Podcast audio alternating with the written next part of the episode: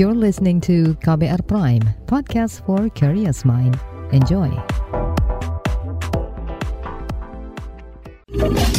Kamu lagi dengerin What's Trending KBR Pagi.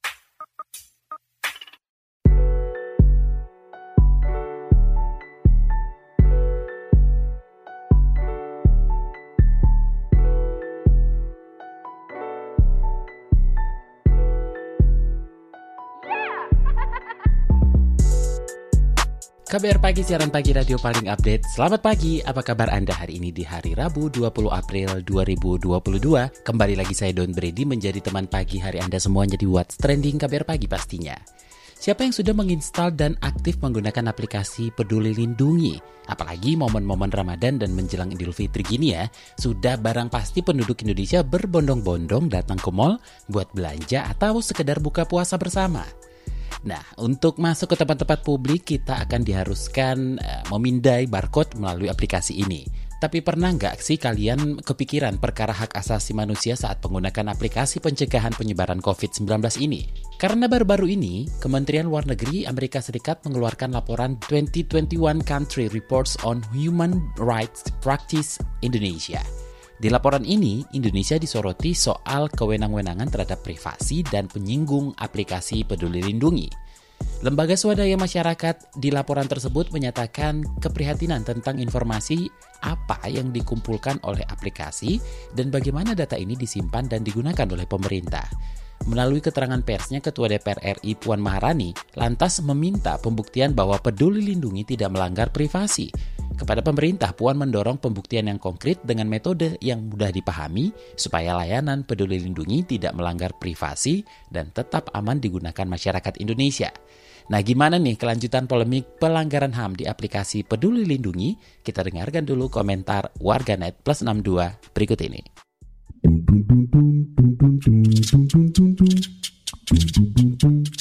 Kita ke komentar at don underscore mnxx. AS tuding aplikasi peduli lindungi langgar HAM. Lalu komentar at pure army xx. Peduli lindungi langgar HAM. Situ udah berasa penegak hukumkah? Wahai negara adidaya. Lanjut ke at only your xx. Udah dari dulu install peduli lindungi, tapi sampai sekarang tetap aja nggak ada yang peduli dan melindungi. Komentar at Andi Faith XX, saya sih nggak percaya dengan statement ini. Dia mengatakan peduli lindungi memuat prinsip-prinsip tata kelola aplikasi yang jelas, termasuk kewajiban untuk tunduk dengan ketentuan perlindungan data pribadi. Lalu at spy underscore zone XX, aplikasi peduli lindungi yang dikelola oleh Kementerian Kesehatan mengelola data pribadi publik dengan aman. Tidak ada kebocoran ataupun penyalahgunaan data pribadi warga. Lanjut at Ahanri XX, kita butuh peduli lindungi, bukannya emang perlindungan data pribadi di kita masih lemah ya. Dan terakhir at XX. Data kita dipaksa ikut peduli lindungi yang secara undang-undang belum ada jaminan perlindungan data pribadi. Bang aja suka ada oknum jual beli data nasabah yang katanya privasi. What's trending KBR pagi? Kita lanjutkan obrolan kita pagi ini. Jadi selain di Indonesia, aplikasi sejenis peduli lindungi juga ada di Singapura dengan nama Trace Together. Di Tiongkok ada The Alipay Health Code. Di Australia bernama COVID Safe, sementara Arab Saudi punya aplikasi Tawakalna. Di laman Kementerian Kesehatan, aplikasi Peduli Lindungi melalui fitur kewaspadaan diklaim telah berhasil melakukan upaya pencegahan pasien COVID-19 dan warga yang berisiko berkeliaran di tempat umum sehingga dapat menulari warga lainnya. Sepanjang 2021 hingga 2022, Peduli Lindungi telah mencapai lebih dari 3 juta orang dengan status merah atau vaksinasi belum lengkap, memasuki ruang publik dan telah mencegah lebih dari 500 ribu upaya orang yang terinfeksi COVID-19 atau status hitam melakukan perjalanan domestik atau mengakses ruang publik tertutup. Aplikasi yang sudah diunduh lebih dari 90 juta orang ini juga dianggap membantu mencegah warga yang terinfeksi mengakses fasilitas dan tempat umum seperti pusat perbelanjaan, airport, pelabuhan, hotel, dan gedung perkantoran. Lalu seperti apa tanggapan pemerintah terkait isu ini? Langsung saja kita dengarkan pernyataan dari Menteri Koordinator Bidang Politik Hukum dan Keamanan, Mahfud MD, saat menanggapi laporan Amerika Serikat soal dugaan pelanggaran HAM peduli lindungi 16 April lalu. Mengenai sorotan yang dilontarkan oleh Kementerian Luar Negeri Amerika Serikat bahwa Indonesia mendapat laporan dugaan pelanggaran HAM dalam menangani COVID melalui program peduli lindungi, nah itu tidak apa-apa, itu laporan kan biasa saja. Tetapi ada dua hal. Pertama, pemerintah Indonesia membuat aplikasi peduli lindungi itu adalah justru untuk menangani COVID dengan sebaik-baiknya. Mungkin lalu dianggap melanggar HAM karena misalnya orang yang terpantau COVID melalui peduli lindungi lalu diketahui bahwa dia kena, dia lalu dilarang menuju suatu tempat, dilarang berdekatan dengan orang lain dan sebagainya lalu dianggap pelanggaran HAM. Tapi harus diketahui bahwa Indonesia itu termasuk atau menjadi negara yang terbaik di Asia ya di dalam penanganan COVID. Kalau di belahan dunia, Indonesia itu termasuk bagus, jauh lebih bagus dari Amerika. Misalnya, kalau kita lihat dari Institut Louis Australia, itu eh, Amerika Serikat justru berada di barisan paling bawah bersama Iran, Kolombia, ya, Meksiko, Brasil itu yang paling jelek. Indonesia jauh di atas itu. Di Asia nomor satu Indonesia. Pak Erlangga, Menteri Perekonomian, pernah menyampaikan presentasi di dunia Indonesia dalam aspek tertentu penanganan COVID itu ranking 4. Jadi udah bagus lah peduli lindungi itu bahwa ada yang merasa terganggu karena kalau mau masuk mall harus di scan kemudian diketahui lalu dibatasi gerakannya ya itu satu konsekuensi. Itu pertama. Yang kedua soal pelanggaran HAM itu kan catatan Amerika berdasar laporan-laporan yang tidak disebut sumbernya. Eh, saya punya catatan lain yang serupa. Misalnya yang resmi dilaporkan oleh Special Procedures Mandate holders gitu ya, satu kelompok ahli di bawah Dewan HAM PBB itu justru dalam kurun waktu 2018 sampai 2081 Indonesia juga mendapat laporan begitu. Yang tidak jelas tidak jelas itu dilaporkan oleh 19 LSF katanya melanggar HAM tetapi di kurun waktu yang sama Amerika dilaporkan oleh 76 kasus gitu jadi soal itu kita saling lihat aja lah. Yang penting semuanya bekerja menurut garis masing-masing negara untuk menyelamatkan rakyatnya. Jadi bagaimana soal sistem keamanannya? Anggota Komisi Bidang Komunikasi dan Informatika DPR RI Muhammad Farhan mengungkap data-data yang terdapat di aplikasi Peduli Lindungi ini bersifat rahasia dan ketat. Hanya kementerian atau pihak terkaitlah yang bisa mengakses data-data ini. Dia berdalih sampai saat ini belum ada pelanggaran HAM terkait penggunaan aplikasi tersebut. Ini dia penuturannya kepada KBR. Saya termasuk orang yang percaya bahwa aplikasi Peduli Lindungi sudah memberikan sebuah manfaat terbaik bagi warga negara Indonesia. Karena dengan Peduli Lindungi maka bisa membantu kita melakukan tracing serta melakukan semacam perkiraan apakah sebuah tempat ini berpotensi menjadi klaster penularan atau tidak. Nah, berikutnya dengan peduli lindungi ini, apa yang disampaikan oleh laporan di Kementerian Luar Negeri Amerika Serikat ini tentu tidak terlepas dari fakta bahwa peduli lindungi berhasil mengumpulkan begitu banyak data pribadi yang sifatnya mungkin termasuk data yang sensitif karena ada masalah pergerakan atau mobilitas, ada status kesehatan, ada juga status vaksinasi dan lain-lain. Nah, untuk itulah memang pemerintah dalam hal ini melakukan sebuah pengelolaan dan penguasaan data yang sifatnya sangat ketat dan tertutup. Mengapa? Karena bagaimanapun juga data pribadi yang dimasukkan atau yang masuk ke dalam peduli lindungi ini adalah data pribadi yang tidak mungkin bisa diakses oleh lembaga mana pun kecuali Kominfo gitu. Kenapa? Karena enkripsinya jelas. Nah, hal inilah yang kemudian menimbulkan kekhawatiran di kalangan LSM dan juga pemerintah Amerika Serikat bahwa ketidaktransparanannya inilah yang dikhawatirkan bisa digunakan untuk melanggar HAM belum ada pelanggaran HAM yang terjadi, baru kekhawatiran saja. Namun saya yakin bagaimanapun juga dengan tingkat kesadaran pengelolaan dan juga tingkat kesadaran hukum yang tinggi, hal itu tidak akan terjadi. What's trending KBR pagi?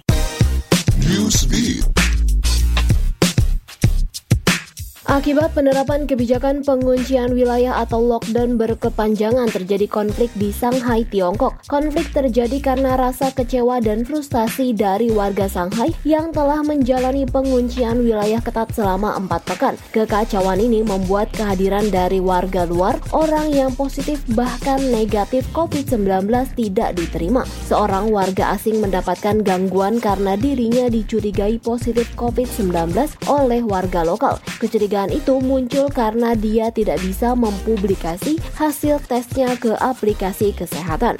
Rumah sakit-rumah sakit di Sri Lanka terpaksa menjalankan operasi dengan pencahayaan dari lampu ponsel akibat krisis yang dialami negara tersebut. Bahkan pihak rumah sakit terpaksa menggunakan kembali kateter yang sudah digunakan ke pasien baru. Meski hal ini dapat mengancam hidup para pasien rumah sakit, namun mereka tidak berdaya dengan krisis ini. Diberitakan selama krisis sering terjadi pemadaman listrik. Selain itu, rumah sakit juga kekurangan obat obat-obatan dan beberapa di antaranya diperintahkan berhenti beroperasi. Pesepak bola Cristiano Ronaldo absen dari kelanjutan Liga Inggris antara Liverpool versus Manchester pada hari ini Rabu 20 April 2022. Absennya Ronaldo dikarenakan meninggalnya putra yang baru saja dilahirkan oleh kekasihnya, Georgina Rodriguez. Ronaldo mengungkapkan dirinya sangat terpukul dan memerlukan waktu. Georgina diketahui melahirkan sepasang bayi kembar, laki-laki dan perempuan. Meski dirinya berduka berduka atas kematian sang putra, Ronaldo tetap mengucap syukur atas kelahiran putrinya. What's Trending KBR Pagi Menyoal tudingan peduli lindungi langgar HAM itu yang kita obrolin pagi ini, jadi Direktur Eksekutif Lembaga Studi dan Advokasi Masyarakat atau ELSAM, Wahyudi Jafar, menilai pemerintah tidak pernah belajar dari kasus-kasus kebocoran data pribadi di Indonesia. Menurutnya, perlindungan data pribadi di Indonesia masih lemah dan rentan. Seperti apa catatan-catatan kasusnya? Kita tanyakan ke Direktur Eksekutif Lembaga Studi dan Advokasi Masyarakat atau ELSAM, Wahyudi Jafar. Oke, gimana nih Pak tanggapannya soal tudingan bahwa peduli lindungi langgar HAM? Memang sejauh ini kan kita tidak memiliki satu legislasi atau hukum perlindungan data pribadi yang komprehensif ya, yang secara baik bisa menjadi rujukan bagi perlindungan hak-hak subjek data, hak-hak warga negara dalam konteks perlindungan data pribadi sebagai bagian dari perlindungan hak atas privasi itu kan. Nah ini problem utamanya yang kemudian situasi ini berakibat pada munculnya kerentanan dan resiko besarnya pelanggaran terhadap perlindungan hak atas privasi. Misalnya yang paling dekat dan hari ini kan penggunaan aplikasi Peduli Lindungi sebagai aplikasi kontak tracing dan fencing karena memang di situ ada pengumpulan dan pemrosesan terhadap data-data pribadi warga negara termasuk data-data yang masuk kualifikasi sensitif karena ada data kesehatan gitu kan. Misalnya data terkait dengan status seseorang ya, apakah dia terinfeksi COVID-19 atau tidak, lalu kemudian yang lain terkait dengan uh, treatment yang diberikan terhadap orang tersebut, misalnya dia mendapatkan treatment obat tertentu untuk penanganan COVID gitu kan. Belum kemudian data-data data pribadi lainnya yang memang diproses pada saat orang tersebut menggunakan aplikasi ini gitu kan. Nah ini yang memang memunculkan satu tantangan dan tadi resiko terkait dengan kepatuhan dari pemrosesan data-data untuk penggunaan aplikasi peduli lindungi terhadap prinsip-prinsip perlindungan data pribadi gitu. Di tengah ramainya masalah ini, RUU perlindungan data pribadi sendiri kan belum jelas nasibnya. Nah ini seperti apa? Catatan kasusnya apa saja? Ya dalam konteks rancangan undang-undang perlindungan data pribadi yang sampai dengan saat ini memang masih dalam proses pembahasan. Yang paling kentara itu kan misalnya dalam hal terjadi insiden kebocoran data pribadi. Eh, misalnya dalam konteks insiden kebocoran data hack ya tahun lalu gitu kan. Ataupun kemudian awal tahun lalu juga ada dugaan kebocoran data pasien COVID-19 yang dikelola dalam sistem informasi kesehatan nasional gitu kan. Nah dari berbagai insiden kebocoran tersebut itu tidak pernah ada satu proses penyelesaian yang akuntabel gitu kan. Yang kemudian secara baik mengungkap gitu kan apa sih penyebab kebocoran menyangkut data apa saja, kira-kira resiko apa yang akan terjadi pada subjek datanya, termasuk langkah mitigasi apa yang sudah dilakukan gitu kan, dan juga apakah sudah diberikan atau di, apa sediakan akses pemulihan yang efektif bagi subjek datanya untuk kemudian memulihkan situasinya dari insiden kebocoran tersebut gitu kan. Jadi proses itu kan tidak pernah terjadi dan tidak pernah disediakan.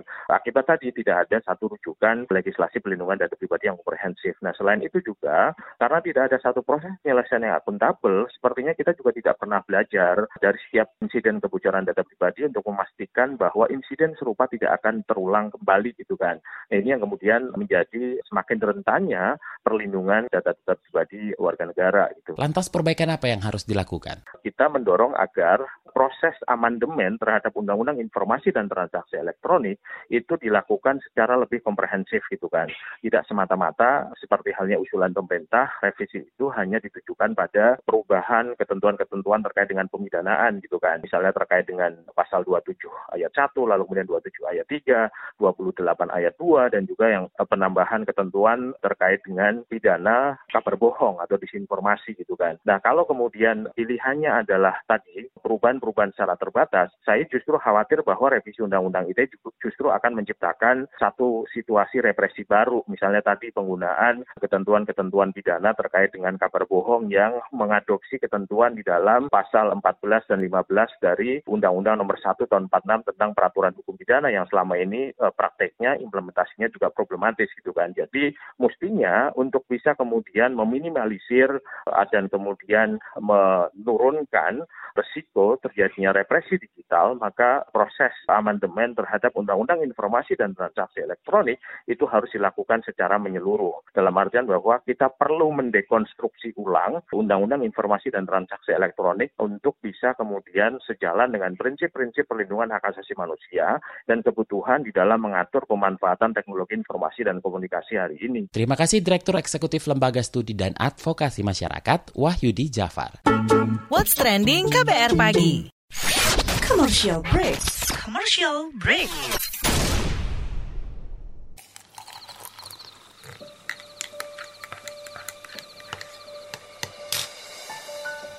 Hai, kamu apa kabar? Masih suka menikmati senja dan kopi? Aku masih ingat kebiasaan kita. Sehabis pulang kerja, selalu mencari tempat untuk sekedar ngobrol dan ngopi. Tapi kadang kita kehabisan bahan obrolan.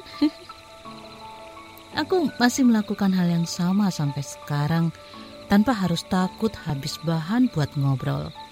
Karena aku selalu mendengarkan KBR sore dari Senin sampai Jumat jam 4 sore. Ah, aku rindu. KBR Inspiratif Terpercaya. What's trending KBR pagi?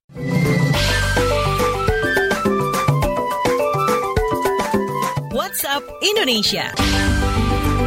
WhatsApp Indonesia dimulai dari Jakarta. Tengah ramai kritikan Maudi Ayunda sebagai juru bicara pemerintah dalam presidensi G20. Kementerian Komunikasi dan Informatika Republik Indonesia buka suara. Melalui keterangan persnya, staf khusus Menteri Kominfo Dedi Permadi mengatakan penunjukan Maudi Ayunda karena kemampuan komunikasinya yang mumpuni dan mempresentasikan profil anak muda Indonesia yang berprestasi. Maudi Ayunda merupakan lulusan salah satu kampus terbaik di dunia menempuh pendidikan S1 Oxford University di Inggris. Di Oxford University, Maudi Ayunda mengambil pendidikan S1 jurusan PPA, Politik, Filosofi, dan Ekonomik dan berhasil menyelesaikan studinya hanya dalam waktu tiga tahun. Selain latar belakang pendidikan, Maudi telah membintangi lebih dari 10 judul film dan merilis tiga album. Maudi Ayunda diharapkan dapat membantu pemerintah menyebarkan pesan-pesan yang membumi bagi masyarakat sebagai bagian dari tim jubir presidensi G20 Indonesia. Maudi Ayunda diharapkan dapat membantu pemerintah menyebarkan pesan-pesan yang membumi bagi masyarakat sebagai bagian dari tim jubir presidensi G20 Indonesia. Selanjutnya menuju Papua, ratusan mahasiswa Papua yang sedang menyelesaikan studi di luar negeri terancam tidak bisa melanjutkan kuliahnya. Penyebabnya karena mereka belum membayar uang kuliah yang seharusnya sudah dilunasi paling lambat akhir Maret lalu. Menurut asisten dua Sekretariat Daerah Papua Muhammad Musyaat, pembayaran uang kuliah itu menunggak dikarenakan biaya pendidikan yang bersumber dari dana otonomi khusus Papua belum dikirimkan oleh pusat. Seharusnya dana otsus tahap pertama itu sudah diterima Pemprov Papua sejak Februari lalu. Pemprov Papua berencana menyurati pimpinan perguruan tinggi di sejumlah negara untuk meminta perpanjangan batas waktu pembayaran uang kuliah bagi para mahasiswa asal Papua. Data dari Badan Pengembangan SDM Papua menunjukkan ratusan mahasiswa Papua kini tengah studi di Amerika Serikat, Australia, Jepang, Kanada, dan Selandia Baru. Terakhir mampir Jawa Tengah, peristiwa seorang warga gerobokan Joko Suranto yang disebut sebagai Crazy Rich membeton jalan desanya di Kabupaten Grobogan baru-baru ini mendapat respon dari Gubernur Jawa Tengah Ganjar Pranowo. Ganjar mengapresiasi atas kedermawanan yang dilakukan oleh Joko Suranto lantaran membantu pemerintah Kabupaten Grobogan. Menurut Ganjar, Bupati Grobogan juga telah mengusahakan pembangunan infrastruktur jalan kabupaten dengan meminjam dari bank lantaran keterbatasan APBD. Dari informasi yang dihimpun KBR, Joko Suranto warga Kabupaten Grobogan merogoh kocek hingga 2,8 miliar rupiah untuk membangun jalan desa Jetis sepanjang 1,8 km. Demikian WhatsApp Indonesia hari ini. Demikian KBR pagi hari ini. Jika Anda tertinggal siaran ini, Anda kembali bisa menyimaknya di podcast What's Trending yang ada di Spotify, kbrprime.id, dan di aplikasi mendengarkan podcast lainnya. Don't ready, undur diri. Besok kita ketemu lagi. Stay safe. Bye-bye. Terima kasih ya sudah dengerin What's Trending KBR Pagi. KBR Prime, cara asik mendengar berita. KBR Prime, podcast for curious mind.